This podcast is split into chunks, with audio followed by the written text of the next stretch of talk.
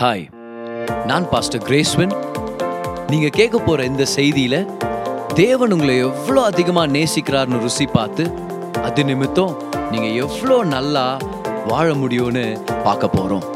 கவனமா கேளுங்க மெசேஜை என்ஜாய் பண்ணுங்க. இன்னைக்கு துதி ஆராதனை பத்தின ஒரு சில வல்லமையான ரகசியங்களை நம்ம கத்துக்கலாம். முக்கியமா தாவீதுடைய கூடாரத்திலிருந்து ஒரு சில பாடங்களை நம்ம கத்துக்க முடியும். தாவீது யாரு? தேவனுடைய இருதயத்துக்கு ஏற்ற மனுஷன். தேவனை ஆராதிக்கிறது மேல ரொம்ப பிரியமுள்ளவர். அவரை பத்தி அவரே சொல்லுகிறாரு இஸ்ரவேலுடைய சங்கீதங்களை இன்பமாய் பாடினவன் the sweet psalmist of Israel அப்படின்னு. ஸோ தாவீதை பொறுத்த வரைக்கும் அவர் யாரு? அவர் ஒரு சங்கீதக்காரன். அப்போ ஆராதனை வீரனான தாவீதுடைய அந்த கூடாரத்துல இருந்து ஒரு சில நன்மைகள் நம்ம பார்க்க போறோம். ஓகே ஸோ அங்கதான் உடன்படிக்கை பெட்டி அவர் கொண்டு போய் வைக்கிறாரு. துதி ஆராதனை பத்தி வல்லமையான ரகசியங்கள். ஓகே வாங்க ஒன்னு நாளாகமம். அதுடைய பதினாறாம் அதிகாரம் முதல் ஏழு வருஷங்களை படிக்கிறேன் பாருங்க. அவர்கள் தேவனுடைய பெட்டியை உள்ளே கொண்டு வந்தபோது தாவீது அதற்கு போட்ட கூடாரத்தின் நடுவே அவர்கள் அதை வைத்து தேவனுடைய சந்நிதியில் சர்வாங்க தகன பலிகளையும் சமாதான பலிகளையும் செலுத்தினார்கள். தாவீது சர்வாங்க தகன பலிகளையும் சமாதான பலிகளையும் செலுத்தி தீர்ந்த பின்பு அவன் ஜனத்தை கர்த்தருடைய நாமத்திலே ஆசீர்வதித்து புருஷர் தொடங்கி ஸ்திரீகள் மட்டும் இஸ்ரவேலராகிய அனைவருக்கும் அவரவருக்கு ஒவ்வொரு அப்பத்தையும் ஒவ்வொரு இறைச்சி துண்டையும் ஒவ்வொரு படி திராட்ச ரசத்தையும் பங்கிட்டு கொடுத்தான். இஸ்ரவேலின் தேவனாகிய கர்த்தரை பிரஸ்தாப பண்ணி துதித்து புகழுகிறதற்கு கர்த்தருடைய பெட்டிக்கு முன்பாக சேவிக்கத்தக்க லேவியர் சிலரை நியமித்தான். ஓகே முக்கியமான விஷயங்களை நம்ம தொட்டுட்டு இருக்கிறோம் ஸோ சாப்பாடு கொடுக்குறாரு. பெரிய ஃபங்க்ஷன் செலப்ரேஷனு அப்புறம் அவரை துதிச்சு புகழ்றதுக்காக ஒரு கூட்டத்தை ஆயத்தப்படுத்துறாரு லேவி கோத்திரத்தை சேர்ந்தவங்கள. அஞ்சாம் வருஷம் பாருங்களேன். அவர்களில் ஆசாப் தலைவனும் சகரியா அவனுக்கு இரண்டாவதுமாய் இருந்தான். அப்போ main worship leader assistant worship leader இருக்கிறாங்க. Jeiel Shemiramoth Jehiel Mattithiah Eliab Benaiah Obed Edom Jeiel என்பவர்கள் தம்புரு சுரமண்டலம் என்னும் கீத வாத்தியங்களை வாசிக்கவும் ஆசாப் கைத்தாளங்களை கொட்டவும் பெனாயா யகாசியல் என்னும் ஆசாரியர் எப்போதும் தேவனுடைய உடன்படிக்கை பெட்டிக்கு முன்பாக பூரிக்கைகளை ஊதவும் நியமிக்கப்பட்டார்கள். கவனிச்சிங்களா? மியூசிக் இன்ஸ்ட்ருமெண்ட்ஸை கொண்டு வர்றாரு. வர்ஷிப் லீடர்ஸ் இருக்கிறாங்க. மியூசிக் இன்ஸ்ட்ருமெண்ட்ஸ் இருக்குது. ஏழாம் வசனம்.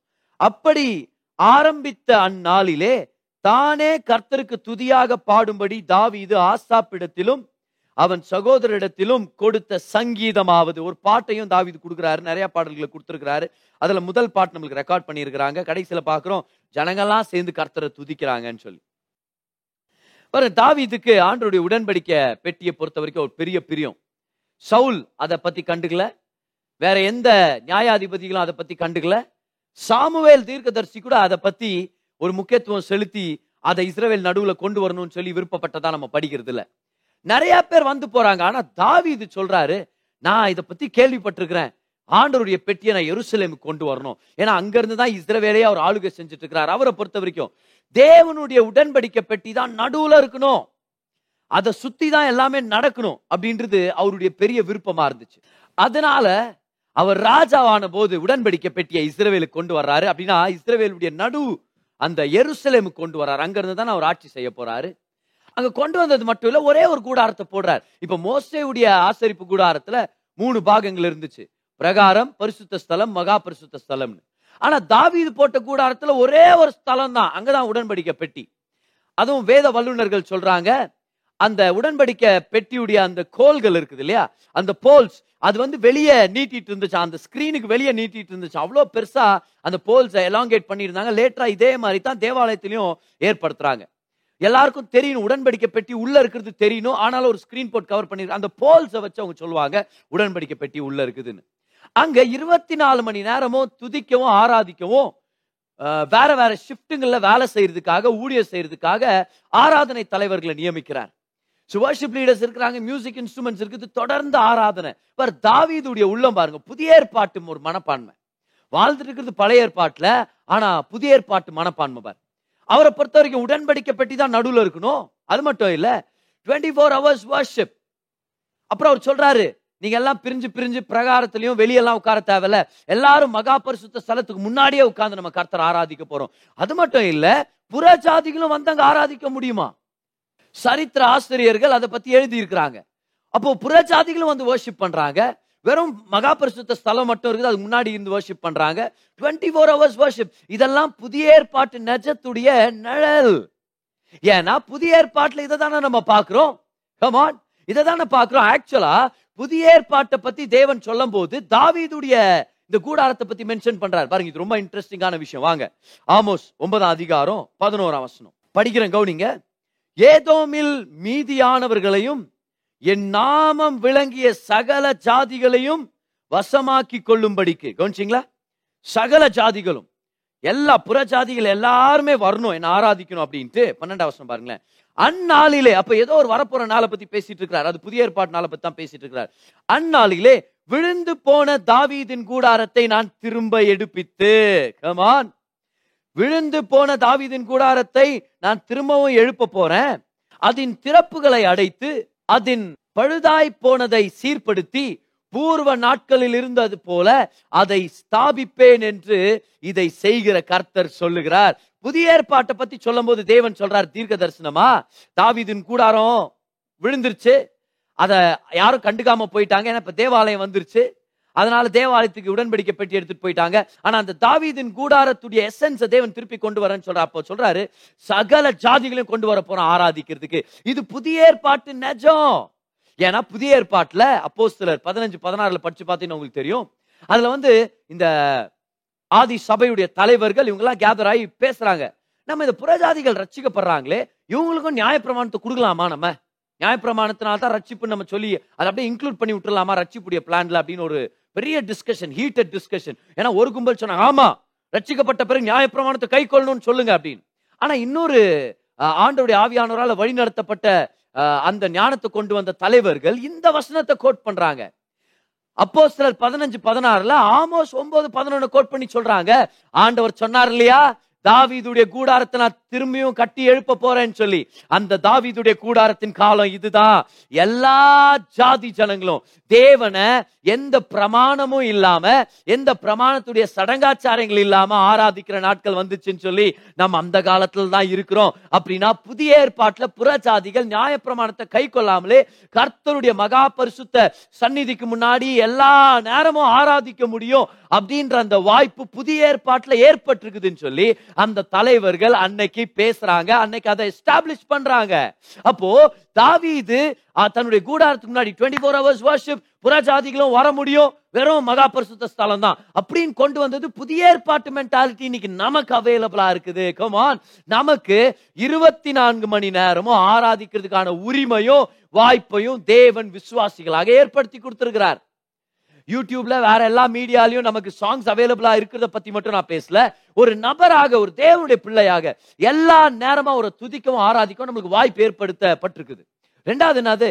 மகா பரிசுத்த ஸ்தலம் மட்டும்தான் இப்போ. இப்ப பாருங்களேன். இப்போ வந்து பலி கொடுக்கணும் பரிசுத்த ஸ்தலம் அப்படின்னு இல்லாம மகா பரிசுத்த ஸ்தலம் மட்டும்தான். அதுவும் நம்மளே மகா பரிசுத்த ஸ்தலமா கர்த்தர் நம்மளை மாத்திட்டார். ஏன்? ஏன்னா இன்னைக்கு தேவனுடைய பிரச்சனை ஏதோ ஒரு கூடாரத்தில் தங்கல தேவனுடைய பிரச்சனை நமக்குள்ள தங்கி இருக்குது. அதனால தான் அப்போ சிலர் பவுல் சொல்றாரு நீங்க உங்க சரீரம் தேவாலயம்னு உங்களுக்கு தெரியலையான்னு கேட்கிறாரு அப்படின்னா நம்ம தான் டெம்பிள் நம்மளுடைய ஆவிதான் மகா பரிசுத்த ஸ்தலம். அப்ப பழைய ஏற்பாட்டுல அவங்க போக முடியல மகா பரிசுத்த ஸ்தலத்துக்குள்ள. ஆனா புதிய ஏற்பாட்டுல மகா பரிசுத்த ஸ்தலமே நமக்குள்ள வந்தாச்சு. பக்கத்துல உங்களை பார்த்து சொல்லுங்க. எனக்குள்ளதான் மகா பரிசுத்த ஸ்தலம் இருக்குது. ஏன்னா எங்க ஆவியானவர் இருக்கிறாரோ அதுதான் மகா பரிசுத்த ஸ்தலம். புதிய ஏற்பாட்டுல இருக்கிறோம். வெறும் மகா பரிசுத்த ஸ்தலம் தான் அது மட்டும் இல்ல. புறஜாதிகளான நம்ம எல்லாருமே எல்லாரும் கர்த்தரை இன்னைக்கு தொழுது கொள்றோம். ஏசு சொந்தரச்சரா ஏத்துக்கிட்டதுனால தேவனை பிதான்னு கூப்பிட்டு அவரை நம்ம ஆராதிக்கிறோம்னா இது புதிய ஏற்பாட்டு நெஜம். Twenty four by seven worship புறஜாதிகளும் வர்றாங்க. மகாபரிசுத்த ஸ்தலம் மட்டும்தான். இதுதான் புதிய ஏற்பாட்டு நெஜம். இதுல தான் நம்ம இருக்கிறோம். ஆமா இதுல தான் இருக்கிறோம். அதனாலதான் இந்த பேசேஜ்ல இருந்து ஒரு சில வர்ஷிப் லெசன்ஸை கத்துக்க போறோம். இந்த பேசேஜ் ஏற்கனவே ஒரு ரசனை கத்துக்கிட்டோம். நம்ம எல்லாருமே தாவீதின் கூடாரத்துல தான் வாழ்ந்துட்டு இருக்கிறோன்றதை நம்ம கத்துக்கிட்டோம். நம்ம தாவீதின் கூடாரம் திருப்பி கட்டப்பட்ட அந்த காலத்துல தான் வாழ்ந்துட்டு இருக்கிறோம் அதை நம்ம கத்துக்கிட்டோம். ஆனா இன்னும் ஒரு சில விஷயங்களை கத்துக்க போறோம். ஓகே பவர்ஃபுல் வர்ஷிப் சீக்ரெட்ஸ் இன்னைக்கு அதுதான் டைட்டில் சோ முதல் ரகசியத்தை நம்ம கத்துக்கிட்டோம். தாவீதின் கூடாரத்தை தேவன் திருப்பி கட்டிட்டாரு. 24 ஃபோர் ஹவர்ஸ் வர்ஷிப் ஜென்டைல்ஸும் வந்து வர்ஷிப் பண்ண முடியும். மகா பரிசுத்த ஸ்தலம் மட்டும்தான். இன்னொரு விஷயத்தை கவனிச்சிங்களா? அவங்க துதி ஆராதனையில ஒரு பலிபீடத்தை நடுவுல வச்சவங்க. ஆராதிக்கல. மெனோராவை நடுவுல வச்சுட்டு ஆராதிக்கல.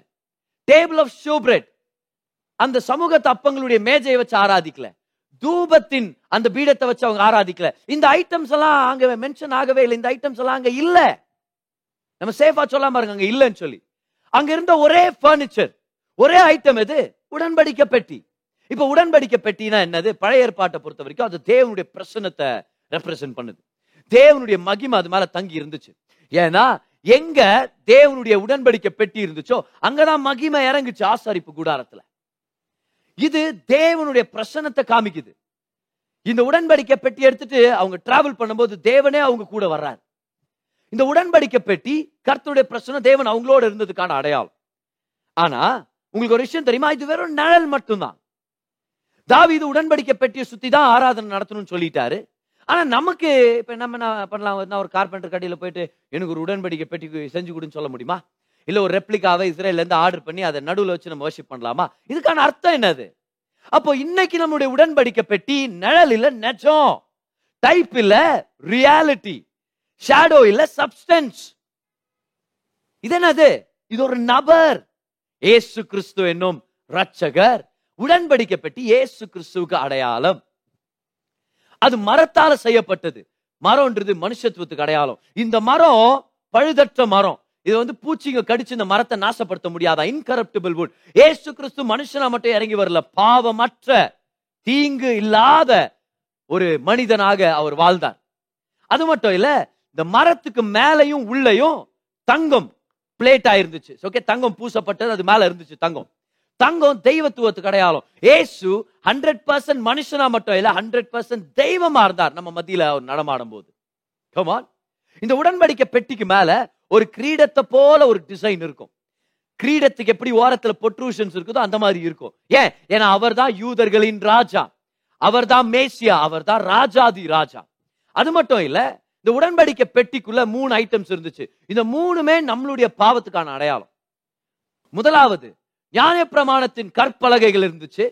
அது எது கிடையாலும் ஆண்டோருடைய பரிசுத்தத்துக்கும் நீதிக்கு எதிர்த்து நம்ம வேலை செஞ்சது நம்மளுடைய ரிபெல்லியன்.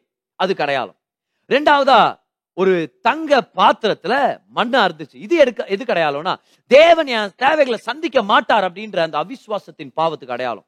மூணாவது ஆரோனுடைய கோல் இருந்துச்சு அப்படின்னு அர்த்தம்? கர்த்தர் என்னத்த செலக்ட் பண்றது? யார் தலைவர்னு? நாங்க செலக்ட் பண்றோம் யார் தலைவர்னு? கர்த்தருடைய தலைமைத்துவத்துக்கு எதிர்த்து செஞ்ச பாவம். So rebellion against God's righteousness, rebellion against God's provision rebellion against God's leadership இந்த மூணு குற்றங்களுக்கு அடையாளமா இருக்கிற மூணு பொருட்களை எடுத்துட்டு வந்து உடன்படிக்கை பெட்டிக்குள்ள போட்டு கிருபாசனத்தினால அதை மூடியாச்சு. அப்படின்னு நான் அர்த்தம்? ஏசு சொல்றாரு நான் தான் அந்த கிருபாசனம். எல்லா பாவத்தையும் சாபத்தையும் என் மேல ஏத்துக்கிட்டு நியாயப்பிரமாணத்தை நிறைவேற்றி நான் முடிக்க போறேன். நான் தான் இந்த கிருபாசனம். ஐ ஆம் த மர்சி சீட் ஏசு சொல்றாரு அதை. கமான் அது மட்டும் இல்லை பாருங்க. இந்த உடன்படிக்கை பெட்டியை உயர்த்தணும்னா அதை ஷிஃப்ட் பண்ணணும்னா அதை கேரி பண்ணணும்னா ரெண்டு மர கோல்கள் நிமித்தம் தான். அது சைடில் இருக்கிற ரிங் மூலமா அந்த கோலுங்களை உள்ள போட்டுட்டு அப்படிதான் அவங்க தூக்கிட்டு போவாங்க. ஏசு கிறிஸ்து நமக்காக உயர்த்தப்பட்டார் சிலுவையில. மரத்தால செய்யப்பட்ட ரெண்டு கோல்கள் அது நிமித்தம் உயர்த்தப்பட்டார். அவர் சிலுவையில உயர்த்தப்பட்டதுனால நம்மளுக்கு ரட்சிப்பு நமக்கு வெற்றி நமக்கு ஜீவன் நமக்கு புதிய ஏற்பாட்டு நன்மைகள். அப்ப இந்த உடன்படிக்கை பெட்டி யாரு? ஏசு கிறிஸ்துவானவர். இதுல இருந்து நம்ம கத்துக்கிற இன்னொரு முக்கியமான லெசன் என்ன தெரியுமா? கவனிங்க. ஆராதனைன்றது துதின்றது ஏதோ சடங்காச்சாரியம் இல்ல ஏதோ சம்பிரதாயம் இல்ல. இது வந்து ரிச்சுவலோ ட்ரெடிஷன் இல்ல. இது ஏசு கிறிஸ்துன்ற ஒரு நபரை பத்தி. அன்னைக்கு இது உடன்படிக்கை பெட்டியையும் மெனோராவையும் டேபிள் ஆஃப் ஷூப்ரெட் இதுங்க எல்லாத்தையும் கொண்டு வராம வெறும் ஆர்க் ஆஃப் த கவர்னட் அதை சுத்தி ஆராதிங்கன்னு சொன்னார். அது மட்டும்தான் நம்மளுடைய பார்வைக்கு இருக்கணும். அப்படின்னா இன்னைக்கு அவர்கிட்ட இருந்து கத்துக்கிற லெசன் என்ன தெரியுமா? துதியும் ஆராதனையும். ஏசுவை பத்தி it's all about Jesus it's all about Jesus இயேசுவை பத்தி அவர் சிலுவையில நமக்காக செய்து முடிச்சதை பத்தி. நம்ம பாக்குறோமே அந்த போல்ஸ் வந்து ஸ்கிரீன் விட்டு வெளியே தெரிஞ்சுச்சான் அந்த போல்ஸ் எது? சிலுவை கடையாளம். அப்படின்னா அர்த்தம்? சிலுவையை பாக்குறோம் ஏசுவை நம்ம ஞாபகப்படுத்திக்கிறோம். அவரை நாம் ஆராதிக்கிறோம். It's all about Jesus and the cross worship is about Jesus and the cross இன்னைக்கு நிறைய பேர் வர்ஷிப்பை வந்து அவங்க துக்கத்தை பாடுற நேரமா மாத்திக்கிறாங்க. ஏன்னா மனுஷன் என்னை கை விட்டுட்டான் இவன் என்ன அடிச்சு போட்டான் இவன் என் பணத்தை ஏமாத்தினான் இவன் காலை வாரி விட்டான் இவன் எனக்கு தலை வாரி விட்டான் அப்புறம் பின்னி பூவை வச்சு விட்டான் இவன் எனக்கு இந்த மாதிரி பண்ணி விட்டான். வேற ஜனங்க பண்ற துரோகம். அப்படியே அப்படி பாட்டுகள் எழுதுறாங்க பாரு. அதுக்கு அப்படியே பாட்டு ஆரம்பத்திலே இவன் என்ன கைவிட்டான் அவன் என்ன இப்படி பண்ணி விட்டான் அப்படின்னு. ஆராதனை ஃபுல்லாக அவங்க சோகத்தை நினைச்சு அழுதுன்னு இருப்பாங்க. நம்ம என்னடா என்ன பக்தியில் அழுதுனுக்குறாங்க பாரு அப்படின்னு. ஒரு சில பாடல்கள்னா பிசாஸ் அப்படின்னு நசுக்கிற பாட்டு தான். எத்தனை நம்ம பிசாசை கட்டுறேன் பிசாசை உடைக்கிறான் அவன் பல்ல குத்துறேன். அவன் மூஞ்ச பேத்துறேன் நான். பிசாசாவே போ. சில டைம் ஆராதனை ஆரம்பத்தில் இப்படி ஆரம்பிப்பாங்க சில இடங்கள்ல. எப்படி தெரியுமா? எல்லாரும் நேரத்தில் பிசாசை கடிந்து கொள்கிறோம் ஆண்டவரே. பிசாசே நீ என்னை தடை செய்ய முடியாது. நான் கையை தட்டுவேன். நீ கை தட்டாம பிசாசு புச்சு வச்சுங்கிறானா நான் பிசாசை கட்டுறது எல்லாம் போக்கஸ் பிசாஸ் மேல. ஆனா ரியலாவே துதி ஆராதனை யார் மேல போக்கஸ் இருக்கணும்? ஜீசஸ் மேல. அவர் என்ன செஞ்சிருக்கிறார்? அவர் எவ்வளவு அழகானவரா இருக்கிறார்? அவர் எவ்வளவு அருமையானவரா இருக்கிறார்? அவர் எப்படி வெற்றி சிறந்தார்? அவர் எப்படி வெற்றியை நமக்கு கொடுத்திருக்கிறாரு? அவர் எப்படி எல்லாத்தையும் செஞ்சு முடிச்சார் சிலுவையில? இதை தான் நம்ம பாடணும். இதுதான் worship. அவர் யோசேப்புடைய சகோதரர்கள் யாக்கோபு கிட்ட வந்து யோசேப்புடைய மகிமையை வர்ணிப்பாங்க. யோசேப் உயிரோட இருக்கிறாரு. அவர் எகிப்துக்கே தலைவரா இருக்கிறாரு வேற. அவர் ரொம்ப ஐஸ்வர்யவானா இருக்கிறாரு. இதோ நமக்கும் பத்து வண்டிகள் நிறைய நன்மைகளை அனுப்பி வச்சிருக்கிறார். பாருங்க அப்படின்னு சொல்றாங்க. இதுதான் ஆராதனை. அப்பா கிட்ட போய் மகனுடைய மகிமை சொல்றது. ஓ கமான் ஏதிங்க பார்க்கலாம். To declare the glories of the Son to the Father what is worship worship is to declare the glories of the Son to the Father மகனுடைய குமாரனுடைய மகிமைகளை ஐஸ்வர்யங்களை பிதாவின் இடத்துல வர்ணிக்கிறது தான் ஆராதனை. சர்ச்சுக்கு வரும்போது ஆராதனைக்கு வரும்போது ஐயோ எனக்கு இப்படி ஆயிடுச்சு என் கடன் பிரச்சனை யோபின் வேதனை வருதே அப்புறமா அவனுடைய ரோதனை எனக்கு வருதே இந்த பிரச்சனை வந்துச்சே எனக்கு அப்படின்னு பிரச்சனையை சொல்லாதீங்கன்னு நான் சொல்ல வரல. ஆனா அதை தான் முக்கியமா படுத்திட வேண்டாம். ஆராதனை நேரத்தில் பிசாசு ஓடுறான். ஏன்னா ஆராதனைன்றது? ஆவிக்குரிய யுத்தம் நம்மளுக்கு தெரியும். துதி ஆராதனை மத்தியில வல்லமை வெளிப்படுது சத்துருகள் நிமித்தம் வல்லமை வெளிப்படுது. பிசாசான ஓடுறான் ஆனா பிசாசை துரத்துறதுக்காக ஆராதிக்க தேவையில்ல. கர்த்தரை மகிமைப்படுத்துறதுக்கு ஆராதிக்கிறோம். ஏசுவை உயர்த்துறதுக்காக ஆராதிக்கிறோம். வர்ஷிப் இஸ் அபவுட் ஜீசஸ் வாங்க உடன்படிக்க பெட்டியானவராகிய ஏசு கிறிஸ்துவ சுத்தி நம்ம ஆராதிக்கலாம். ஏதோ மனுஷனுடைய சம்பவங்களும் சூழ்நிலைகளும் உலகத்துடைய வீழ்ச்சியை நினைச்சு நம்ம ஆராதிச்சுட்டு இருக்க கூடாது. குமாரனுடைய மகிமைய பிதா கிட்ட சொல்ல வாங்க. முத முதல் ஆராதனை தொழுது கொள்றேன் அப்படின்ற வார்த்தை வேதத்துல நம்ம ஆதி ஆகமம் இருபத்தி ரெண்டாம் அதிகாரத்தில் நம்ம படிக்கிறோம்.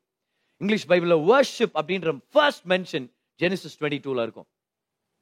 இப்போ பைபிள் இன்டர்பிரிட்டேஷன் பொறுத்த வரைக்கும் the law of first mention இருக்குது. முதல் தடவை ஒரு விஷயம் குறிப்பிடப்பட்டிருக்குதுன்னா அந்த இடத்துல அதோடைய வெளிப்பாடு ரொம்ப ஆழமாக இருக்கும். முக்கியமான வெளிப்பாடுகள் அங்கே ஒளிஞ்சிருக்குதுன்னு அர்த்தம். அப்போ முத முதல் ஆராதனைன்றது ஆதி ஆகமம் இருபத்தி ரெண்டுல இருக்குதுன்னா அதுல என்ன கத்துக்கலாம் ஆராதனை பத்தி? பாருங்க அந்த அந்த அதிகாரமே எதை பத்தி தெரியுமா? ஒரு தகப்பன் தன்னுடைய ஒரே குமாரனை தான் நேசிக்கிற தன்னுடைய ஒரே குமாரனை தேவன் அப்படிதான் சொல்றாரு ஆபிரகாம் நீ நேசிக்கிற உன்னுடைய ஒரே குமாரன் அப்படின்றார். ஒரு தகப்பன் தான் நேசிக்கிற தன்னுடைய ஒரே குமாரனை அந்த குமாரன் மேல பலகையை வச்சு அந்த குமாரன் மேல விறக வச்சு அந்த குமாரனை ஒரு மலை மேல கொண்டுட்டு போய் ஒரு பலிபீடத்துல அந்த குமாரனை பலி கொடுக்க போற ஒரு கதை தான் ஆதியாகமம் இருபத்தி ரெண்டு.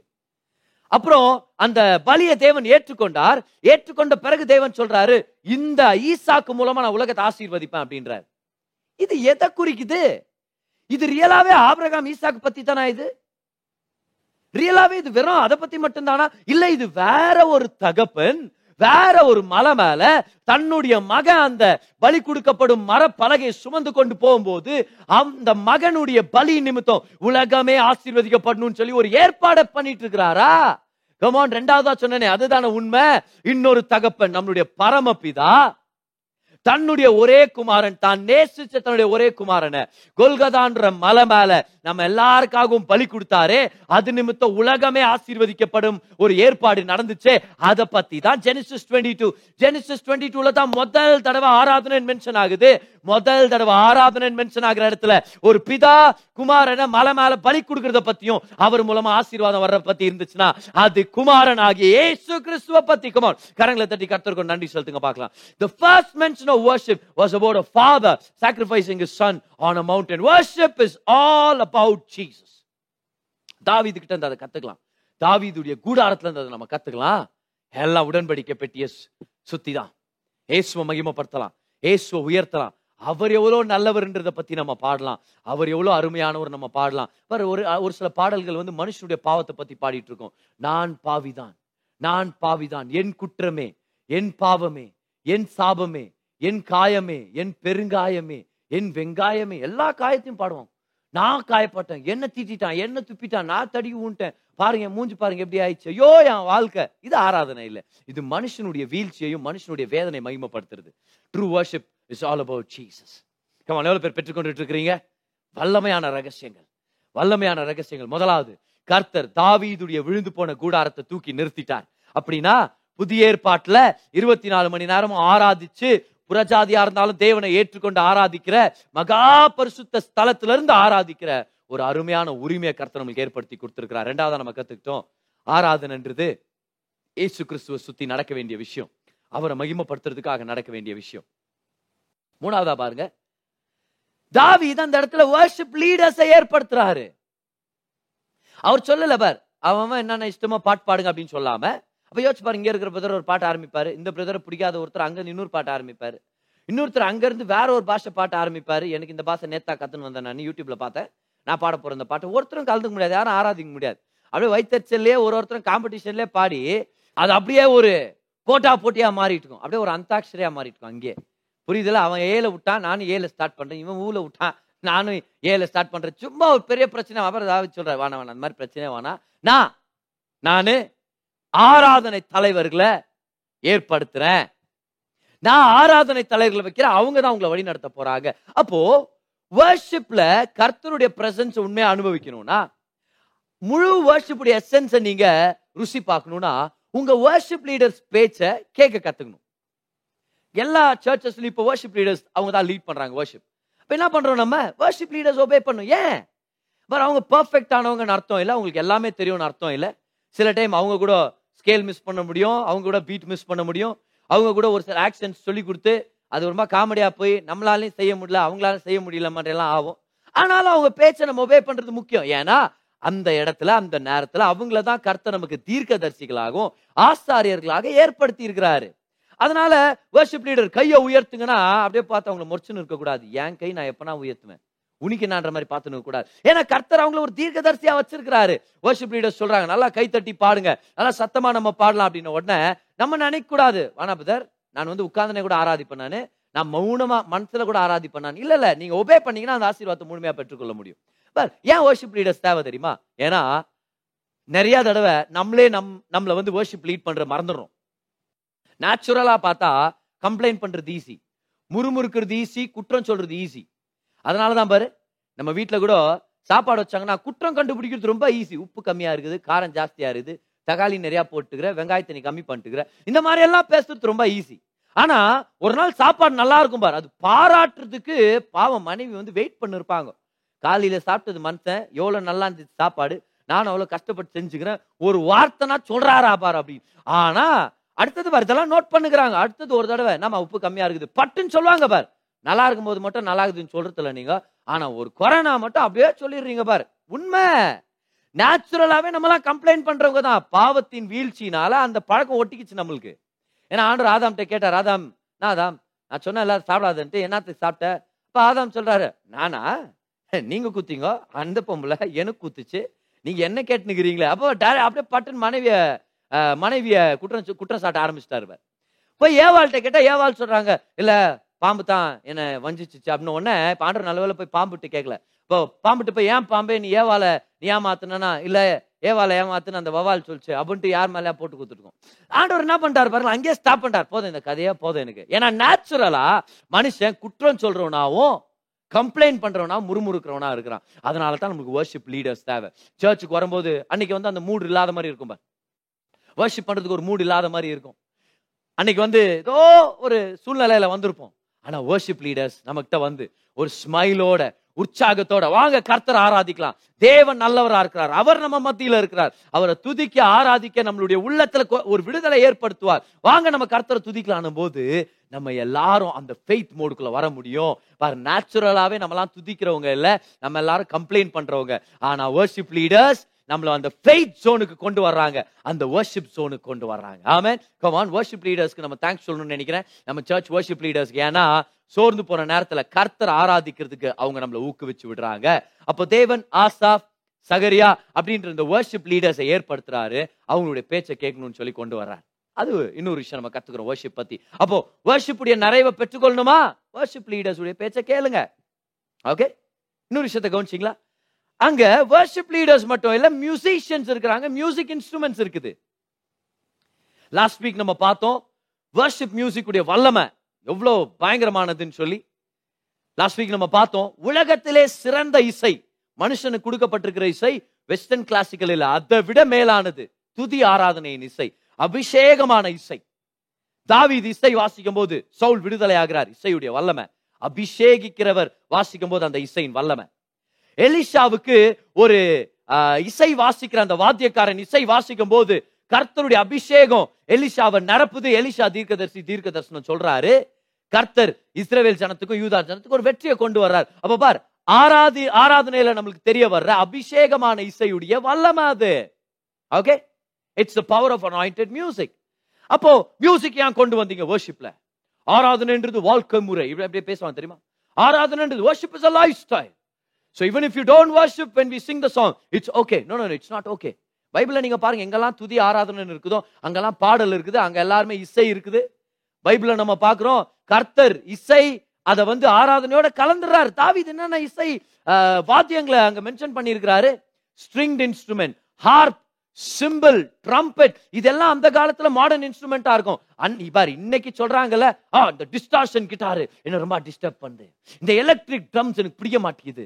ஏன்? நடுவுல நாங்கெல்லாம் அந்த காலத்துல ஹார்மோனிய பெட்டியில நம்ம வாசிச்சோம். இப்போ வாசிக்கலாம்ப்பா இன்னைக்கு அஞ்சாயிரம் பேர் சர்ச்சில் உட்காந்துக்கிறாங்க ஆயிரம் பேர் சர்ச்சில் உட்காந்துக்கிறாங்க ஒரு வாரத்துல உட்காந்து ஹார்மோனிய பெட்டி நம்ம வாசிச்சிருந்தா கேட்குமா ஜனங்களுக்கு? இல்ல அது ஒருவேளை கேட்டா கூட நல்ல விஷயம்னு வச்சுங்களேன். ஏன் இப்ப மாடர்ன் இன்ஸ்ட்ருமெண்ட்ஸ் வரும்போது ஏன் அதை பயன்படுத்தக்கூடாது? அன்னைக்கு தாவிதுக்கிட்ட அதே தான் சொல்லியிருப்பாங்க. ஆராதனை வாழ்க்கை முறை தாவீத். நீ இன்னாத்துக்கு சுரமண்டலத்தை எத்துன்னு வர. நீ இன்னாத்துக்கு இந்த ஜால்ராவை எத்துன்னு தட்டின தட்டினுங்க வச்சுனுங்கிற நீ இன்னாத்துக்கு இந்த பீப்பிங்ல ஊதின்னு இருக்கிற. அன்னைக்கும் தாவீதுக்கு அதே கிரிட்டிசிசம் தான் வந்திருக்கும். ஆனா நம்மளுக்கு சர்ப்ரைஸே இல்ல பாருங்களேன். இருக்கிற எல்லா இன்ஸ்ட்ருமெண்ட்ஸும் தேவனுடைய ராஜ்யத்துக்காக நம்ம பயன்படுத்தலாம். என்ன தப்பு இருக்குது அதுல? கர்த்தரை ஆராதிக்கிறோம். அதுல வல்லமை இருக்குது. அதுல ஆசீர்வாதம் இருக்குது. பை பரலோகத்துல மியூசிக் இருக்குது. பரலோகத்துல ஒரு மியூசிக் worship லீடர் இருந்தார். ஒரு காலத்துல அவர் பேர் லூசிஃபர்னு. அந்த தூதனுடைய சரீரத்திலேயே இசை வாத்தியங்களை கர்த்தர் இன்ஸ்டால் பண்ணியிருந்தாராம் பார். இது ரொம்ப ஆச்சரியமாக என்னால் யோசிச்சு பார்க்க முடியல. சரியா? ஆனாலும் ரொம்ப ஆச்சரியமான ஒரு டீட்டெயில் அது. பரலோகத்துல இசை இருக்குது. ஓ இசை! எனக்கு பிடிக்காத ஒரு விஷயம்னா நீங்க பரலோகத்து வரதை பத்தி யோசிச்சு பாருங்க. தயவுசெய்து. ஏன்னா பரலோகத்து அங்க வந்து அங்க ஃபுல்லா ஹெவி டிஸ்டாஷனும் நல்ல ட்ரம்ஸும் எல்லா விதமான இன்ஸ்ட்ருமெண்ட்ஸ் இருக்கும் நம்மளுக்கு தெரியும். அங்க இசை இருக்கும்போது அப்புறம் சே ஏண்டா பரலோகத்துக்கு வந்தோம் நீங்க ஃபீல் பண்ணக்கூடாது. சரியா? இன்னொரு சில பேர் என்ன சொல்றதுன்னா இல்ல பிரதர் இந்த இசை கருவிகள் என்ன பிரதர் நானே ஒரு இசை கருவி தேவன் இசை கருவியா பயன்படுத்துவார். கண்டிப்பா பயன்படுத்துவார். பெர்க்மான் சையாவும் அதை பத்தி அருமையா பாடிருக்கிறாரு ஓகே? இசை கருவிகளாக கர்த்தர் நம்மளை பயன்படுத்த முடியும். ஆனா ஆனா இந்த இசை கருவிகள் வேண்டாம். இது எனக்கு டிஸ்டர்பன்ஸா இருக்குது. நானே ஒரு இசை கருவி எதா பாடுங்க பிரதர் அப்படின்னா கீச்சு குரல்ல பாடுனுப்பாங்க.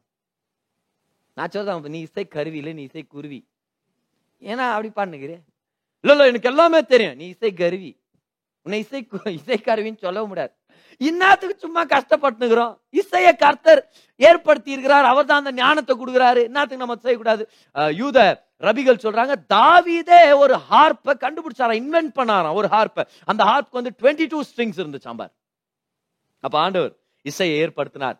பாருங்க இன்னைக்கு எவ்வளவு விஷயங்களை கத்துட்டு இருக்கிறோன்னு இசையை வரவேற்கலாம். நான் சொல்றேன் இது ஒரு மியூசிக் ஷோவா மாறிடக்கூடாதுன்றது உண்மைதான். ஒரு மனுஷனை வெளிப்படுத்துற ஒரு ஷோவா மாறிடக்கூடாது. ஏதோ ஒரு லைட்ஸையோ இல்லைன்னா சர்ச் பில்டிங்கை பேக்ட்ராப்பை வீடியோவை ஹைலைட் பண்ணுற ஒரு செஷனாக மாறிடக்கூடாது. இட்ஸ் ஆல் அபவுட் ஜீசஸ் அதை நம்ம மறந்துடக்கூடாது. ஆனால் இயேசுவை மையமப்படுத்துறதுக்கு இசை அதுக்கப்புறம் லைட்டிங்ஸு ஸ்டேஜ் பேக்ட்ராப் இது எல்லாத்தையும் யூஸ் பண்ணுறது நல்ல விஷயம் தான் நம்ம பயன்படுத்தலாம். இன்னொரு விஷயத்தை கவனிச்சிங்களா? தாவிது பாடல்களை இன்க்ளூட் பண்ணுறார் ஆராதனையில் பாடல்களை நம்ம யூஸ் பண்ண முடியும். ஆராதனையில் பாடல்களை நம்ம கொண்டு வர்றது நல்ல விஷயம். எபேசியர் ஐந்து பத்தொன்பதுல நம்ம படிக்கிறோம். மூணு விதமான பாடல்களாவது அப்போஸ்தலர் பவுல் மென்ஷன் பண்றார். Psalms hymns and spiritual songs சங்கீதங்கள் கீர்த்தனைகள் ஆவிக்குரிய பாடல்கள். ஞான பாட்டுகள்னு இருக்கும் ஆனால் ஆவிக்குரிய பாடல்கள் ஸ்பிரிச்சுவல் சாங்ஸ் சாங்ஸ்னா என்னது? மாடர்ன் சாங்ஸ் ஓகே அந்த காலத்தில் அது மாடர்ன் சாங்ஸ் ஹிம்ஸ்னா என்ன அர்த்தம்? எஸ்டாப்ளிஷ் சாங்ஸ் பழைய காலத்துல இருந்தே நல்ல நிலைநிறுத்தப்பட்ட அருமையான வெளிப்பாடுகள் கொண்ட பாடல்கள். இப்ப கூட நம்ம பாடுறோம் இல்லையா? பழைய கீர்த்தனை பாடல்கள் எல்லாம் அதான் அது. அதுக்கப்புறம் சொல்ல ஸ்பிரிச்சுவல் சாங் ஸ்பிரிச்சுவல் சாங்ஸ் என்ன அர்த்தம்? ஆன் த ஸ்பாட்லயே ஆவியானோர் மூலமா கிடைக்கிற பாடல்கள். அது வர்ஷிப் லீடர்ஸ் அதுல ஃப்ளோ ஆகுறாங்க அவர் சில நேரத்துல அந்த பாட்டு வந்து அவங்க செட் லிஸ்ட்ல இருக்காது அவங்க பிராக்டிஸ் பண்ணும்போது அது கொடுத்துருக்க மாட்டாங்க. ஆனா ஸ்டேஜ்ல வரும்போது அது ஒரு புது பாடல். அது வேற யாரோ எழுதின பாடல். ஒரு புது பாடல் ஃப்ளோ ஆயிட்டு இருக்கும் பாரு. அவங்களுடைய ஆவியில இருந்து கத்த கர்த்தராக ஆவியான ஒரு ஜனங்களை வழி நடத்துறதுக்காக கொடுத்துருப்பார். அதுதான் ஸ்பிரிச்சுவல் சாங்ஸ் சோ சாங்ஸை நம்ம கொண்டு வரலாம். சாங்ஸை நம்ம கத்துக்கலாம். எத்தனை தடவை? அந்த நாளுக்கான போராட்டத்தை ஜெயிக்கிறதுக்காக ஒரு ஆராதனை பாடல் ஆவியானவர் நம்மளுக்கு கொடுத்துருப்பார். யோசிச்சு பாருங்க. எத்தனை தடவை எந்திரிக்கும் போதே ஒரு ஆராதனை பாடலோட எந்திரிச்சிருக்கணும் இல்லையா? எவ்வளவு தடவை காரணமே இல்லாம அந்த பாட்டு ஆவியானவர் ஞாபகப்படுத்துவார். என்னன்னு பார்த்தா நம்ம நடந்து போயிட்டு இருக்கிற பாதை இல்ல நம்ம கடந்து போயிட்டு இருக்கிற அந்த சூழ்நிலைக்கு ஏற்ற ஒரு பாடலா இருக்கும். அந்த லிரிக்ஸ்ல நம்மளுக்கு ஒரு சாப்பாடு இருக்கும். பார் உலகத்தின் பாடல்கள்ல என்டர்டெயின்மெண்ட் இருக்குது மியூசிக் இருக்குது பீட்ஸ் இருக்குது. ஆனா அதுல சாப்பாடு இல்லை. என்டர்டைன்மெண்ட்டோட அதை முடிச்சிடுறாங்க. ஆனா நம்மளுடைய பாடல் ஆராதனை பாடல்ல சாப்பாடு இருக்குது. அந்த லிரிக்ஸை நம்ம ஞாபகப்படுத்திக்கணும். அந்த லிரிக்ஸை ஞாபகப்படுத்திக்கணும். ரொம்ப முக்கியமானது பார். ஏசு பாடலை பாடினார் நம்ம பார்க்குறோம். பவுலும் சீலாவும் ஒரு நாள் சிறைச்சாலையில போடப்பட்ட போது அவங்க நடராத்திரில பாட்டு பாடுறாங்க. சாங் புக் இருந்துச்சா? இல்ல. அங்க வர்ஷிப் லீடர் இருந்தாங்களா? இல்ல. ஆனா அவங்களே அவங்கள வர்ஷிப்ல நடத்திக்கிறாங்க பாடல பாடுறாங்க. மோஸ்ட்லி அவங்க வந்து இந்த ஹலேல் அப்படின்ற சீரிஸ் இருக்கு தெரியுமா சங்கீதங்கள்ல அந்த சங்கீதங்கள்ல தான் அவங்க பாடி இருக்க முடியும். இல்லனா நூத்தி முப்பத்தி ஆறாவது சங்கீதத்தை பாடி இருக்க முடியும்னு சொல்றாங்க. இந்த நூத்தி முப்பத்தி ஆறாம் சங்கீதத்து பேர் வந்து த கிரேட் ஹலேல் ஒருவேளை அதை பாடி இருந்திருக்கலாம் நடராத்திரில கண்டிப்பா செல்போன் இல்ல ஹிம்புக் இல்ல ஆனா அவங்க பாடினாங்க. ஏன்னா அந்த லிரிக்ஸ் அவங்களுக்கு தெரியும். அந்த பாட்டை பாடுறாங்க பூமி அதிர்ச்சி ஏற்படுது சிறைச்சாலை கதவுகள் திறக்கப்படுது அவங்க சங்கிலிகள் முறிக்கப்படுது. ஒருவேளை பவுலும் சீலாவும் லிரிக்ஸ் தெரியாம தான் என்ன இருந்திருக்கும் யோசிச்சு பாருங்க அந்த விடுதலை நடந்திருக்குமா? ஒருவேளை பவுல் வந்து வாங்கப்பா சீலா தீர்க்கதரிசி பாடலாமா பாட்டு? பாடுங்க பாடுங்க சார் கண்டிப்பா பாடுங்க. உண்மை எல்லாம் உனக்கு தெரியுமா சைலஸ் அவர் இல்ல எனக்கும் தெரியல. இன்பத்திலும் நானே. டேய் என்னப்பா பாட்டு தெரியலையே? இது நான் வேற பாட்டு ட்ரை பண்றேன். நான் வேற பாட்டு ட்ரை பண்றேன் நான். உங்க கிருபை மேலானது வாழ்க்கையை பார்க்கிலும். நீங்க பாடுங்க கொஞ்ச நேரம். யோசிச்சு பாருங்க நான் கன்ஃபியூஷன் இருந்திருக்கும். அந்த இடத்துல சிறைச்சாலையில உட்கார்ந்து இருக்கிற கைதிங்க விடுதலை ஆயிருக்க மாட்டாங்க. ஒரே தலைவலியில போயிருப்பாங்க. இந்த கிறிஸ்டின்களது பிரச்சனை தாங்க முடியலடா சாமி. நான் ராத்திரிலையும் அரகுற பாட்டை தேடின்னு வந்து பாடினுங்கிறாங்க பாரு. அவங்க அங்க உட்காந்து அழுது நின்றுருப்பானுங்க. நல்ல வேலை பவுலும் சீலா ரெண்டு பேரும் லிரிக்ஸ் தெரியும். எப்பவுமே லிரிக்ஸ் ஷீட் மேலேயே ரொம்ப டிபெண்டா இருக்க அந்த பாடல்களை கத்துக்கணும். ஏன்னா இது பாடல்கள் வரிய அவங்களுக்கு கொடுக்குறாரு அந்த பாடல் வரிய ரெக்கார்ட் பண்ணி பாடுறேன். கிங் ஜேம்ஸ் வேர்ஷன்ல போட்டிருக்குது. He had people to record the songs இப்போ ஆடியோ ரெக்கார்ட் வீடியோ ரெக்கார்ட் பண்ணிருக்க வாய்ப்பு இல்லை ஆனா எழுதி இருந்திருப்பாங்களே தாவீது பாடல் கொடுக்கும்போது அதை எழுதுனாங்களாம். தாவீதும் எழுதி கொடுத்துருப்பாரு அந்த பாடல்களை பாடுங்க அப்படின்னு சொல்லி. அப்போ பாடல்கள் ரொம்ப ரொம்ப ரொம்ப முக்கியமானது. பாடலுரிய லிரிக்ஸை நம்ம கத்துக்கிறதும் ரொம்ப ரொம்ப முக்கியமானது. அதுல உணவு இருக்குது. ஆமே அதுல வல்லமை இருக்குது. வர்ஷிப் பண்ணும்போதே கர்த்துடைய வல்லமை வெளிப்பட்டுட்டு இருக்குது. எஸ் கர்த்துடைய வல்லமை வெளிப்பட்டுட்டு இருக்குது. உண்மையாவே.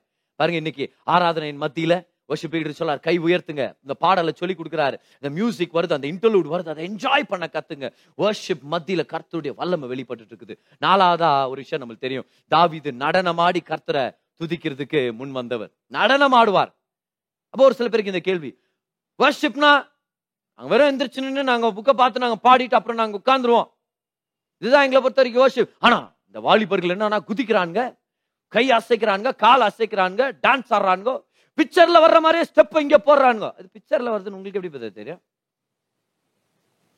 இப்ப யோசிக்க வேண்டிய விஷயம் தான் நான் யாரையும் குற்றப்படுத்த விரும்பல. அவன் உலகத்தான் ஆடுறது போல நீ ஆடுகிற. உலகத்தான் ஆடுறத நீ என்னைக்கு பார்த்த? உன்னை அவன் பார்க்க சொன்னது போயிட்டு. இப்படியே எல்லாத்தையும் ஒதுக்கி ஒதுக்கி விடுறதுனால உலகத்தான் எத்த ஆடி பிசாச மகிமைப்படுத்திட்டு போயிடுறான். நம்ம என்ன பண்ணோம்? என்ன மாதிரி டான்ஸ் ஆடணும்னா நம்ம கிட்ட இருந்து பிக்சர்காரன் காப்பி அடிக்கணும். பார் நம்மலாம் கர்த்தரை எப்படி துதிக்கணும்? இசை என்ன மாதிரி அமைக்கணும்? என்ன மாதிரி worship பண்ணணும்னா நம்ம கிட்ட இருந்து அவன் காப்பி அடிக்கணும். ஓ அநேகர் உலகத்தரமான பாடல்களிலிருந்து அப்படியே காப்பி அடித்து கொண்டு தேவனுக்கு கொடுத்து கொண்டு இருக்கிறார்கள் ஏன் அப்படி கவலைப்படுறீங்க? நம்மளுடைய ஆராதனை அப்கிரேட் ஆகணும். அவரை துதிக்கிறது ஆராதிக்கிறது குதிக்கிறது நல்லது. அப்ப ஆராதனை நேரத்துல நம்மளுடைய நம்முடைய சரீர அசைவுகளை நாம் அனுமதிக்கலாமா? நிச்சயமா அனுமதிக்கலாம். கர்த்தருக்கு முன்பாக தாவித ஆடினாரு. ஒரு வார்த்தை கூட ஆண்டவர் தாவித திட்டவே இல்லை. தாவீத வாங்க.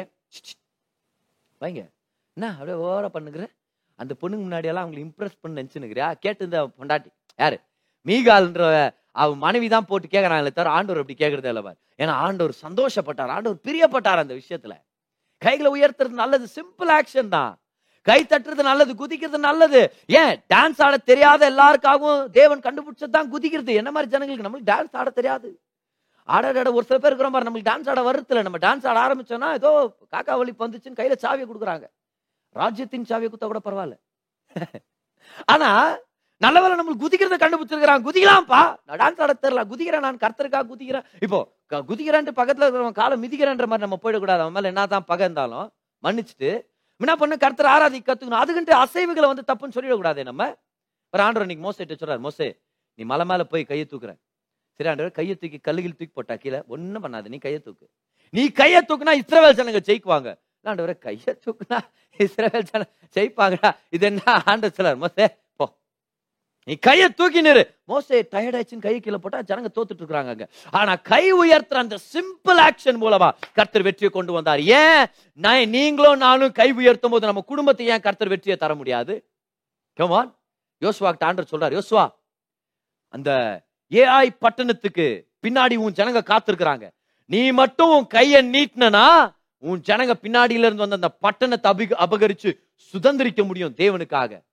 யோசுவா கையை நீட்டுறாரு. அவ்வளவுதான். கையை நீட்டுறாரு. ஜனங்களுக்கு சிக்னல் கிடைச்சிருச்சு. ஜனங்க வந்து பிடிச்சிடுறாங்க. கர்த்தர் சுதந்திரத்தை ஏற்படுத்தி கொடுத்தாரு. ஆனா வசனம் போட்டுருக்குது. அந்த யுத்தம் முடிகிற வரைக்கும் யோசுவா வந்து கையை நீட்டிட்டு இருந்தான். அப்படின்னா சில நேரம் நம்ம வாழ்க்கையில யுத்தத்தின் சூழ்நிலை வரும்போது கையை உயர்த்தி சொல்ல உங்களை நான் ஆராதிக்கிறேன்ப்பா. உங்களை நோக்கி நான் பாயிண்ட் பண்றேன். நீங்க தான் எல்லாமே. பார் ஃபுட்பால் பாத்தீங்கன்னா அதுல கோல் அடிச்ச உடனே கையை மேல உயர்த்துவாங்க. ஏன்னா அநேகருடைய நம்பிக்கை நான் தெரியுமா it's all about you Lord அநேக விசுவாசிகள் அது பாயிண்ட் பண்றாங்க. இதெல்லாம் உங்களுக்காக ஆடுறோம் எல்லாம் உங்களை பத்தி தான். இன்னைக்கு வர்ஷிப் நேரத்தில் நம்ம ஏன் நம்ம கையை உயர்த்துறோம்? நம்ம ஏன் இப்படி பண்றதுல? எல்லாம் அவனை பத்தியா சொல்றோம்? எல்லாம் இவங்களை பத்தி. அப்படியே பண்றோம் நம்ம? இப்படி பண்றோம். எல்லாம் உங்களை பத்தி ஆண்டவர். எல்லாம் உங்களை பத்தி. எனக்கு தெரியும் ஒரு சில பேர் வர்ஷிப்ல இப்படி எல்லாம் வர்ஷிப் பண்றாங்க. ஓகே அதை பத்தி நம்மளுக்கு தெரியல. ஆனா இப்போதைக்கு கையை நம்ம இப்படி உயர்த்தலாம். ஏன்னா அதுல ஒரு வல்லம் இருக்குது. ஆராதனையில் நடனம் ஆடலாமா? சரி. லூகா பதினஞ்சு இருபத்தஞ்சு பச்சுக்கிறீங்களா பைபிள்ல ஆமா கெட்டகுமாரனுடைய கதை. சரி சரி கொஞ்சம் கொஞ்சம் அமைதியா. கெட்டகுமாரனுடைய கதை. யார் கொண்டாடுறது கெட்டகுமாரன்? வீட்டுக்கு வந்ததா? அவங்க அப்பா. என்ன இருந்துச்சு வீட்டுல பெரிய ஃபங்க்ஷன் இருந்துச்சு. சரி சரி இல்ல இல்ல கொஞ்சம் அமைதியா. என்ன இருந்துச்சு அந்த இடத்துல? மூத்த குமாரன் வீட்டுக்கு வரான். வரும்போது இசையும் நடன கழிப்பும் அவன் காதுல கேட்டுச்சான். இசை இருந்துச்சு அப்பா வீட்டுல ஓ ஹalleluya லூயா தேங்க்யூ ஜீசஸ் இந்த ஸ்டோரிய சொன்னது ஜீசஸ் அவர் சொன்னார் இது எங்க அப்பா வீடு மாதிரி. ஒரு பாவி ரச்சிக்கப்பட்ட அந்த இடத்துல கொண்டாட்டம் இருக்கும். தேவ தூதர்களுடைய சந்நிதியில் ஒரு கொண்டாட்டம் இருக்குன்னா பிதாவான டான்ஸ் டான்ஸ் ஆடுகிறாருன்னு அர்த்தம். அந்த ஸ்டோரிய சொன்னது ஜீசஸ் அப்பா வீட்டுல மியூசிக் இருக்குது. எனக்கு மியூசிக் பிடிக்காது. பரலோகத்துக்கு வரதை பத்தி கொஞ்சம் யோசிச்சு பாருங்க. பயங்கர மியூசிக் இருக்கும் அங்கெல்லாம். எனக்கு நடனம் பிடிக்காது. கவனிச்சிங்களா? அப்பா வீட்டுல டான்ஸ் ஆடினாங்களா? டான்ஸ் ஆடுற சத்தம் வெளியே கேட்சான் இப்ப பார் மியூசிக் சத்தம் வெளியே கேட்டுச்சுன்னா அதை நான் ஒத்துக்கிறேன். ஏன்னா மியூசிக் போட்டா கொஞ்சம் சத்தமா கேட்கத்தான் செய்யும். டான்ஸ் ஆடுற சத்தம் வெளியே கேச்சுன்னா என்ன அர்த்தம்? இவங்க சும்மா ஆக்ஷன் பண்ணின்னு இது இப்படி. சு- இல்ல. ஐயோ சும்மா. அப்படியே ஓகே கொஞ்சம் பேர் ஆராதனையில டான்ஸ் ஆனா இப்படி இப்படிதான் பண்ணிருப்பாங்க. பார்க்க சைக்கா சில நேரத்தில் வச்சுக்குவேன். நானா கூட இருக்கலாம் அது ஆராதனையில ஆனா டான்ஸ் கேட்டுச்சுன்னா என்ன அர்த்தம்? குதிச்சு ஆடினாங்க. துன்னு துண்ணுன்னு கேட்டுனுக்குது அப்போ குதிச்சுன்னு இருக்கிறவங்க என்ன பெருசா இருந்திருப்பாங்க பதற அது வேற டிஸ்கஷன் வச்சுக்குவேன். ஆனா என்ன மாதிரி டான்ஸ் ஆடிருந்தாங்கன்னா அந்த அந்த மூத்த குமாரனுடைய செவிகளுக்கு நடன கழிப்பு கேட்டுச்சான் அப்பா வீட்டுல டான்ஸ் இருந்துச்சு. சர்ச்சில் டான்ஸ் ஆடலாமா? ஆடலாம். ஆனா ஏற்ற நேரத்துல எல்லாரையும் டிஸ்டர்ப் பண்ற மாதிரியும் எல்லாரும் என்ன பாருங்க பாருங்க புது ஸ்டெப் கத்துன்னு வந்தேன். நேத்து பிரபுதேவா பிக்சர் பார்த்தேன் நான். நேத்து விஜய் பிக்சர் பார்த்தேன். பாருங்க இந்த புது ஸ்டெப் போடுறல பர்பன்ஸ் பாட்டு கூட செட் ஆகுதுன்னு பாத்தீங்களா? அந்த மாதிரி இல்ல. ஏதோ ஒரு ஷோக்காக இல்ல. யாரோ ஒருத்தர் மயக்கணுன்றதுக்காக இல்ல. எல்லாரும் என்ன பாருங்கன்றதுக்காக இல்ல. அந்த ஏற்ற நேரத்துல அந்த அப்ரோப்ரியேட் மோமெண்ட்ல ஏன் ஒரு சில பாடல்களுக்கு நடனம் ஆடக்கூடாது? ஏன் ஆக்ஷன்ஸ் நம்ம கொண்டு வரக்கூடாது? ஏன் நம்ம கர்த்தரை துதிக்க கூடாது சரீரம் தேவனுடைய ஆலயம் ஏன் இந்த சரீரத்துல நடனம் ஆடி கர்த்தரை துதிக்க கூடாது ஆமே பாருங்க இந்த இடத்துல என்னென்ன விஷயங்களை பாக்குறோம் முதலாவது தாவீதுடைய கூடாரத்தை தேவன் திருப்பி கட்டி இருக்கிறார் புதிய ஏற்பாட்டு காலம். ரெண்டாவதா பார்த்தோம் அந்த ஆராதனை உடன்படிக்கை சுத்தி தான் இருந்துச்சு. மகா பரிசுத்த ஸ்தலத்தை சுத்தி இருந்துச்சு. இன்னைக்கு புதிய ஏற்பாட்டுல worship is all about Jesus ஏன்னா ஆர்க் ஆஃப் த கவர்னட் ஏசு கிறிஸ்துவ அடையாளம். மூணாவதா நம்ம கத்துக்கிட்டோம். அந்த இடத்துல வர்ஷிப் லீடர்ஸை ஏற்படுத்துறார். வர்ஷிப் லீடர்ஸுடைய பேச்சை கேட்கறது ஒரு அருமையான விஷயம். அவங்க நம்மள ஆராதனையில வழி நடத்துவாங்க. தீர்க்கதரிசியாக ஆசாரியனாக ஊழியம் செய்கிறாங்க நாலாவதா நம்ம பார்த்தோம் இசை இருந்துச்சு. ஆராதனை இசை உலகத்திலே வல்லமையான இசை. அதனால இசை கருவிகளாகட்டும் அதை வாசிக்கிறவங்களாகட்டும் குற்றப்படுத்துறதை ஸ்டாப் பண்ணிட்டு இல்லை எனக்கு அந்த ஸ்டைல் பிடிக்கல. பிரச்சனை இல்லை வேற ஏதாவது ஒரு ஆராதனைக்கு போங்க. ஏன் அங்கே நின்று குற்றப்படுத்திட்டு மூஞ்ச உம்முன்னு வச்சுக்கணும் பாவம் எல்லாருடைய மூடை எனக்கு எடுத்துட்டு இருக்கணும் இல்லையா? போங்க வேற ஏதாவது ஒரு இடத்துக்கு போங்க நல்லா கர்த்தர் ஆராதிங்க. Keep you focus on Jesus அதுக்கப்புறம் பார்க்குறோம் பாடல்கள் ஆராதனை பாடல்கள். ஆராதனையில பாடல்கள் நல்லது பாடல் லிரிக்ஸை கத்துங்க. அதுல விடுதலை இருக்குது அதுல சந்தோஷம் இருக்குது. ஆராதனையில ஒரு பிரச்சனை வெளிப்படுது. இந்த பிரச்சனத்தை பிடிச்சுங்க இந்த பிரச்சனத்தை அனுபவிக்க கத்துங்க. Take advantage of the presence of God that is there அப்படியே சைலண்டா இருக்காதீங்க. கருத்துடைய பிரச்சனை அசைவாடிட்டு இருக்குது. அப்படியே கையை கட்டின்னு சைலண்டாக நின்றுட்டு இருக்க வேண்டாம். கண்ணை திறந்துட்டு அவன் அவன் என்னன்னா என்னென்ன எக்ஸ்பிரஷன் பண்ணுகிறாங்கன்னு சொல்லி வீட்டில் போய் கேலி பண்ணுறதுல ஒரு மகிமையும் இல்லை. இறங்குங்க அதில் இறங்குங்க. கர்த்தர் பெரிய காரியங்களை செய்வார். Get into the worship get into the worship ஒரு சில பேர் சொல்றது இல்லை இல்ல பதர் இதெல்லாம் வந்து குவயட் பர்சனாலிட்டி நான் வந்து அப்படியே மௌனமான ஒரு ஒரு பர்சனாலிட்டி கொண்டவன். நான் ரொம்ப ஈஸியாக கையெல்லாம் தூக்க மாட்டேன் கை தட்ட மாட்டேன். ரொம்ப ஈஸியாக நான் விசில் அடிக்க மாட்டேன் குதிக்க மாட்டேன். அப்படியா பிரதர் ஆனால் போன மாதம் ஸ்டேடியமில் போய் ஐபிஎல் பார்க்கும்போது வேற பர்சனாலிட்டியை காமிச்சிங்களே அங்கே. அங்கே குதிக்கிறோம் விசில் அடிக்கிறோம். எவனே தெரில பக்கத்தில் இருக்கிறவன். உங்கள் டீம் காரன் சிக்ஸ் ஆச்சா? அவனுக்கு ஒரு ஐஃபை கொடுக்குற. உங்கள் டீம் ஜெயிச்சா அவன் யாருன்னே தெரில அவன் குளிச்சான்னு கூட தெரில oh bro oh we one bro அவனு போய் கட்டி பிடிச்சி தெரியாமல் முத்தம் குத்து ஏன்? அந்த இடத்துல பர்சனாலிட்டி எங்க போச்சு? பிசாஸ் ஒரு பொய்யன். அவன் டீம்ல சேராதீங்க. ஓ என் பர்சனாலிட்டி குவாய்ட் அதெல்லாம் ஒண்ணும் இல்லை. என்ன தெரியுமா? ஆண்டுடைய சமூகத்தில் வரும்போது கிருபையால ரட்சிக்கப்பட்ட ரத்தத்தால கழுவப்பட்ட அவருடைய பிள்ளைகள். அவர் மட்டும் வந்து நம்மளை காப்பாத்தலன்னா நம்ம ஒண்ணுமே இல்ல. நாசமா போயிருந்திருப்போம். அதை தெரிஞ்சுக்கிட்டு கர்த்தரை துதிங்க. கர்த்தரை ஆராதிங்க. ஓ இன்னைக்கு நான் ஆராதிக்கிற மாதிரி எனக்கு ஒரு ஃபீலிங் இல்ல. ஃபீலிங்க்கு வெயிட் பண்ணாதீங்க. விசுவாசத்துல அடி எடுத்து வைங்க. விசுவாசத்துல கை தட்டுங்க. விசுவாசத்துல கர்த்தரை பாடுங்க. உங்க ஃபீலிங்ஸ் உங்களுடைய ஃபெய்த்தை ஃபாலோ பண்ணிட்டோம். Let your feelings follow your faith don't let feelings lead the way let Judah lead the way துதி நம்மளை வழி நடத்துட்டோம்.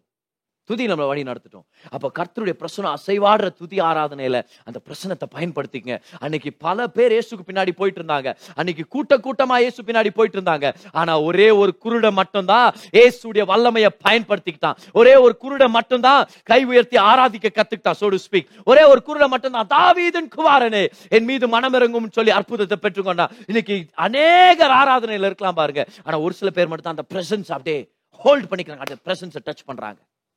கர்த்தருடைய பிரசனம் அசைவாடிட்டு இருக்கிற நேரத்துல துதிச்சு ஆராதிச்சு குதிச்சு கைத்தட்டி நடனமாடி அந்த பிரச்சனத்தை உள்ள எடுத்துக்கங்க. அந்த பிரச்சனத்தை அனுபவிக்க ஆரம்பிங்க. ரொம்ப நாளுக்கு முன்னாடி எனக்கு இந்த மோசமான காது வலி பார். ரொம்ப கொடூரமான காது வலி. அது போய் மருந்தெல்லாம் போட்டு கூட சரியாகவே ஒரு ரெண்டு மூணு நாள் ரொம்ப கஷ்டப்பட்டேன்.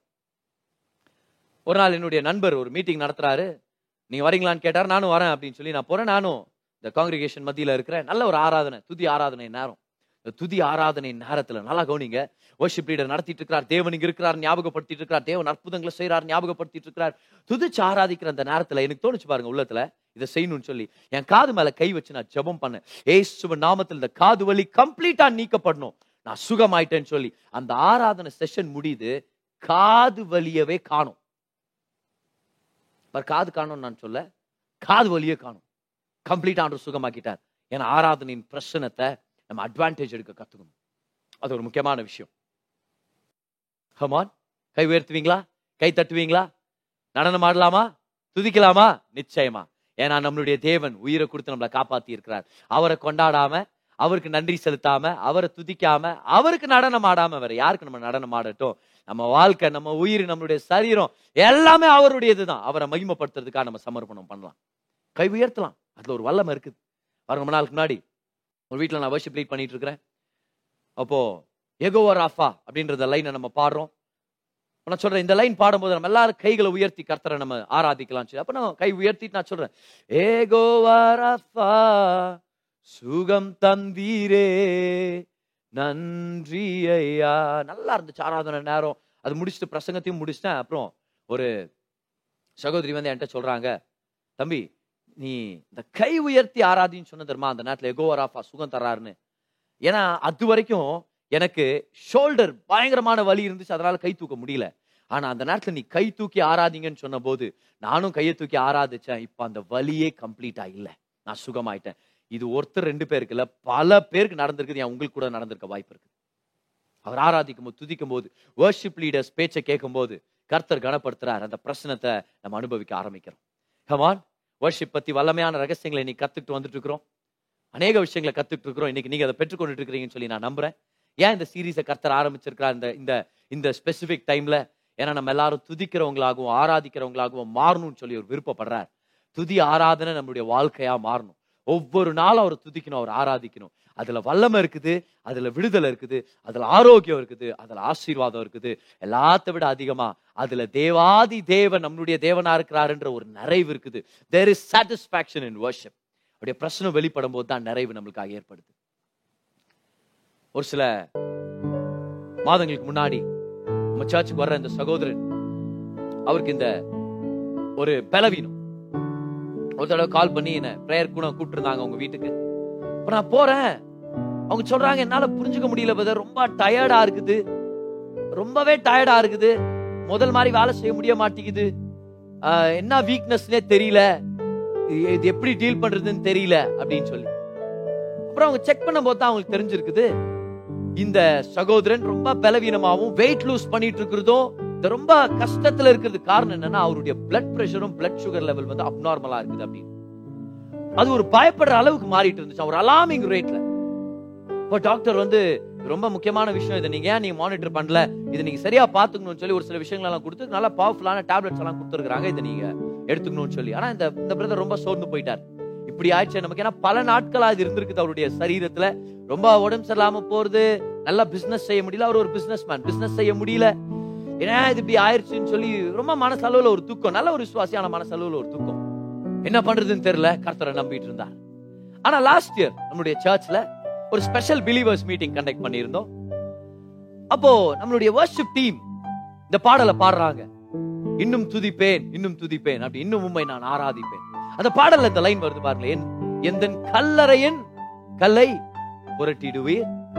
உண்மை மறுபடியும் என்ன துதிக்க செய்வீங்க நீங்க. என்னை நீங்க உயிரோட கொண்டு வருவீங்க. நான் நான் உங்களை மறுபடியும் துதிப்பேன். இந்த லைன்ஸ பாடும் போது அது அவருடைய உள்ளத்தை தொட்டுருச்சு பாருங்க. அந்த லைன்ல அப்படியே தொடர்ந்து பாட ஆரம்பிச்சாராம் பாரு. வீட்டுக்கு போய் யூடியூப்ல அந்த பாடலை கேட்டு அந்த பாட்டை ஏன் பாடினார் பாரு? கல்லறையின் கல்லை புரட்டி விடுவார் என்ன மறுபடியும் என்ன உயிர்த்தன செய்வார் என்ன பாட செய்வார் துதிக்க செய்வார். நான் இன்னும் துதிப்பேன் நான் இன்னும் ஆராதிப்பேன். பாருங்க அந்த லிரிக்ஸ் எவ்வளவு பவர்ஃபுல்னு சொல்லி. பாருங்க ஆராதனை பாடல் எப்படி அவருடைய லைஃப்பை மாத்த போகுதுன்னு சொல்லி. ஒரு சில வாரங்கள் ஆச்சு. நல்லா கர்த்தர் ஆராதிச்சிருக்கிறார். ஒரு புது எனர்ஜி ஒரு புது வெளிப்பாடு.